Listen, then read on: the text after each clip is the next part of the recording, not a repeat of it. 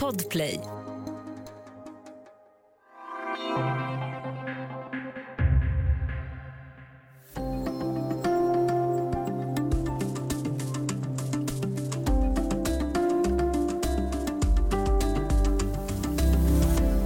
Narcissisten är ett samtalsämne i tiden, men också ett populärt skällsord. Vad innebär det egentligen att vara eller att möta en narcissist? Är narcissisten alltid empatilös eller är det en feltolkning? Välkommen till Studio DN med mig, Ylke Holago.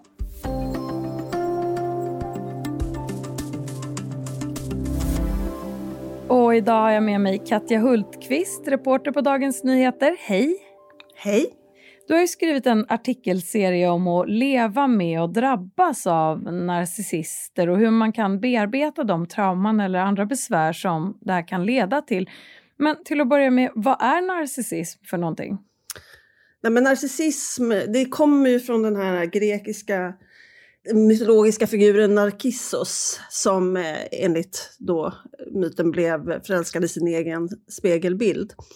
Eh, och det är ju lite det det handlar om. Eh, det är ju ett av de viktigaste dragen. Alltså, om man pratar personlighetssyndrom, man får ju skilja på narcissistiskt personlighetssyndrom det är alltså samma som personlighetsstörning, förut hette det personlighetsstörning. Och eh, skilja det från narcissistiska drag, för det kan ju alla lite till mans ha. Men de, de som vården räknar med eh, har, eller som de anser har narcissistiskt personlighetssyndrom, eh, de ska för det första då ha eh, en eh, pos överdrivet positiv självbild. En instabil identitet och svårighet att hantera relationer och att de har ett lidande och svårigheter att fungera i, i det vanliga livet. Det kan vara till exempel att man har ångest, depressioner eller svårt att klara av relationer eller jobb. Parat då med en grandios självbild. Ja, den här överdrivet positiva självbilden. Mm. Ja. Och är det, är det här medfött eller är det någonting som kan eh, komma senare i livet? Nej men alltså man, nu för tiden så, eh, till skillnad då från psykopater som man anser att det är någonting medfött och inte går att behandla, så numera så anser vetenskapen att det handlar om en så kallad biosocial modell, det vill säga att det är Eh, 50 procent medfött och 50 procent hänger ihop med sociala faktorer. Alltså sånt som man har varit med om under sin uppväxt.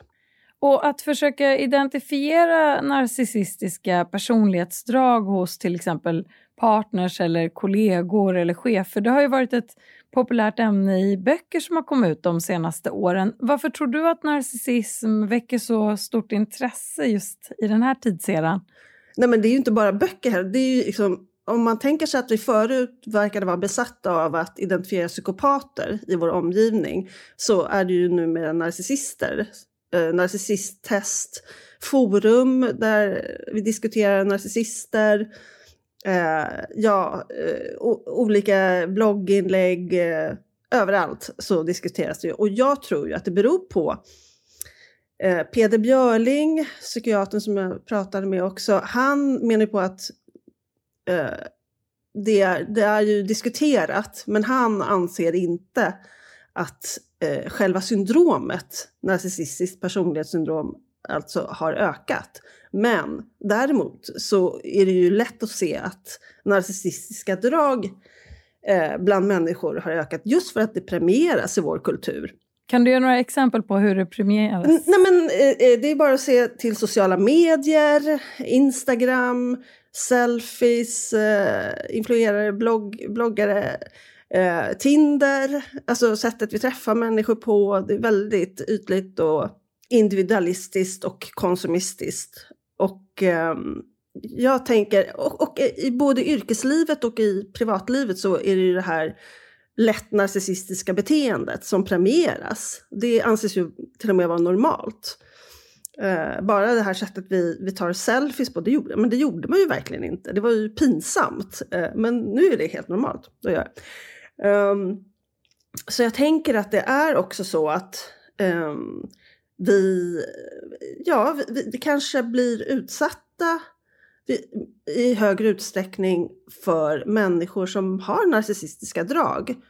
eh, och får problem i relationerna. Så därför behöver man på något sätt ventilera det här. Du nämnde det här med dating och eh, hur det hänger ihop med eh, narcissistiska personlighetsdrag. Och du har ju också läst och intervjuat Martina Skowronska som har skrivit en helt nyutgiven bok om att dejta en person som tycks ha narcissistiska personlighetsdrag. Vad handlar hennes berättelse om? Alltså det handlar ju om hur hon, utan att riktigt förstå vad det är hon ger sig in i, hon träffar ju en person på en, en datingapp och eh, som verkar fantastisk och attraktion uppstår och eh, Eh, de inleder en väldigt eh, härlig romans och mycket starka känslor, allt är underbart och han verkar fantastisk till en början. Men sedan eh, så uppstår problem när hon här, ja, hon liksom manipuleras in i en relation som hon inte alls hade skrivit upp sig på, kan man säga.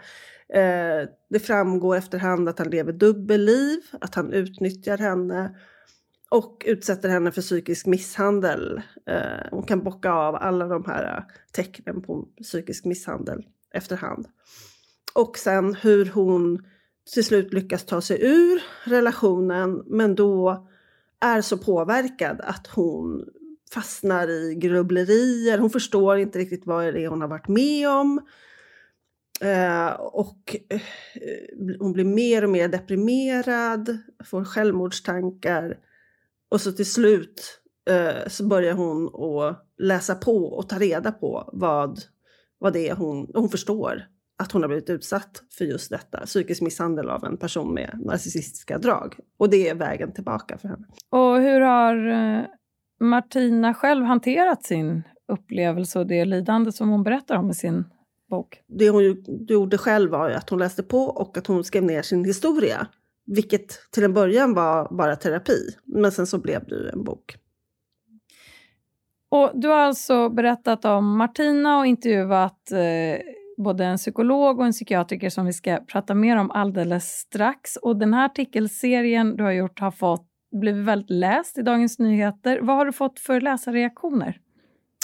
Eh, det är väldigt blandat, och som det ofta är när det handlar om känsliga ämnen. Eh, väldigt många som är positiva, kanske till och med ringer och hör av sig, tackar för serien och tycker att det är viktigt att lyfta det här, den här problematiken. Och, och sen så är det kanske människor som ja, ifrågasätter eh, eh, offret, det vill säga fallet, på ett sätt som jag inte tycker att man märker när man skriver om någon som, har, som lider fysiskt. Eh, och sen så finns det också de som själva har blivit utsatta för narcissister som kanske tycker att det är eh, jobbigt att äh, behöva läsa om att narcissister kanske inte alls är genom onda och kanske har empati också och försöka sätta sig in i vad, vad som har skapat en, en narcissist.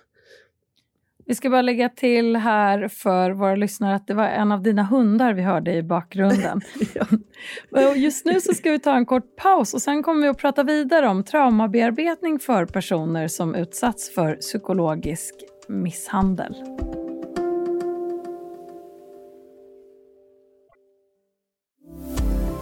Du lyssnar på Studio DN där vi idag pratar om relationer med personer som har narcissistiska personlighetsdrag.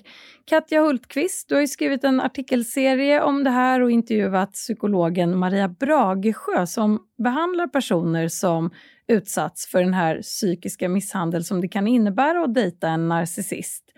Vad kännetecknar en sån upplevelse enligt henne? Hur märks det? Det är ju på lite olika nivåer, men eh, ofta så märker man ju det på att det är väldigt svårt att lämna de här relationerna. Och det är ju också någonting som Martina beskriver, att det, man blir som medberoende, det är som en drog. Oftast kännetecknas av en blandning av väldigt positiva, starka känslor och positiva, negativa känslor. Och att man vet aldrig när de positiva känslorna eh, återkommer. Och det det är samma mekanism som finns, ligger bakom spelberoende till exempel. Eh, jag tycker Maria Bragesjö gör en ganska bra eh, liknelse där. Att om man, det är ju samma som man kanske går och ser en skräckfilm tillsammans med någon i början av en relation till exempel eh, på en dejt. Eller åker berg och dalbana. Eh, de här starka negativa, lite läskiga och positiva känslorna blandat gör att man kommer väldigt nära varandra. Men i de här dysfunktionella relationerna är det på ett, eh, på ett osunt sätt. Och Vad är psykologens råd till den som kanske känner igen den här beskrivningen av eh, en person de har börjat dejta till exempel? Vad, om man känner igen dragen, vad ska man göra? Det första man ska göra är att prata med någon, eh, inte hålla det för sig själv. Eh, och att man söker hjälp. Du har också pratat med psykiatrikern Peder Björling och han vill gärna nyansera bilden av narcissister som ju ofta beskrivs som oempatiska. Hur vill han att vi ska förstå de här personlighetsdragen istället? Ja, nej men i takt med att vi har börjat prata om narcissister eh, i forum, i media, Eh, så har ju det också blivit nästan synonymt med skitstövel. Alltså det är ett skällsord. Och han vill ju nyansera den bilden. Han, han tänker ju att det är inte så enkelt att man kan säga att narcissister är genomonda och saknar empati, för så är det inte. Och hur påverkar samhällsnormer och traditionella könsroller narcissisters handlingsutrymme eller hur de, vem som beter sig hur mot vem?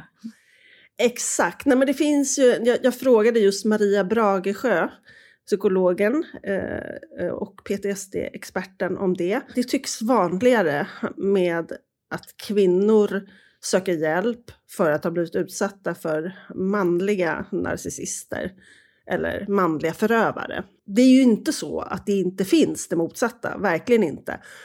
Men eh, det, det, är ju trots allt det vanligaste.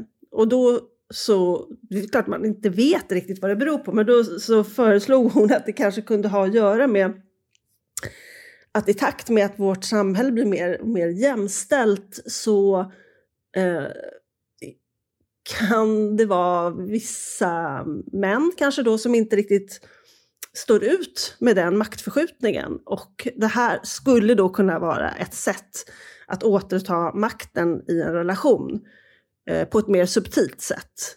Det vill säga att eh, utsätta någon för psykisk misshandel och så vidare. Men det är, det är som sagt bara, bara en, en tanke, en teori, men, som jag tycker var ändå väldigt intressant. Avslutningsvis, här, om vi går tillbaka till Martina Skowronska som skrev en bok om eh, sin relation med en person som hon misstänkte har narcissistiska personlighetsdrag.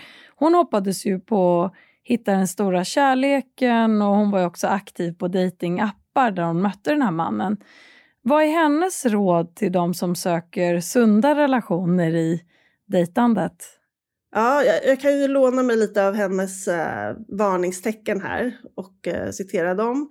Eh, en sak, något, något av det viktigaste som hon tyckte var det här är det för bra för att vara sant så är det inte sant. Eh, den här typen av personer kärleksbombarderar dig, eh, precis som så här sekter börjar med lovebombing. Dubbla signaler är också väldigt kännetecknande. Är varm ena dagen för att skifta till att bli iskall nästa dag. Säger en sak och gör en annan och idealiserar dig för att sen nedvärdera dig. Uh, manipulationer uh, och kontrollerande beteende, det är uh, något som ofta kommer efterhand i relationen. Lögner, vanligt. Dubbelliv, de här personerna lever ofta dubbelliv med fasta eller tillfälliga partners. Uh, gaslighting är vanligt. Det, det är ju en sån psykisk misshandelmetod när man förfalskar verkligheten. Man intalar uh, offret att världen ser ut på ett särskilt sätt än, än vad den ser det och att du feltolkar, att du överreagerar, att det är du som har och gör fel. Plötsliga försvinnanden, försvinner och kommer tillbaka utan att förklara sig, använder silent treatment, det vill säga att man, uh, ja, ghosta kallas det för också, att man använder sig av tystnad för att bestraffa eller göra dig förvirrad. Och det här är, är en sista grejen som är, det är en klassisk narcissistmetod. och det är hoovering.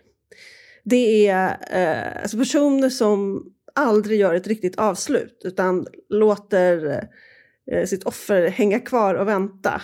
Och plötsligt utan, eh, out of the blue så tar personen kontakt igen och försöker spela på dina känslor för att hova in dig, hovering och dammsuga in dig tillbaka i relationen. Så det ska man se upp med. Tack så mycket Katja Hultqvist, reporter på Dagens Nyheter.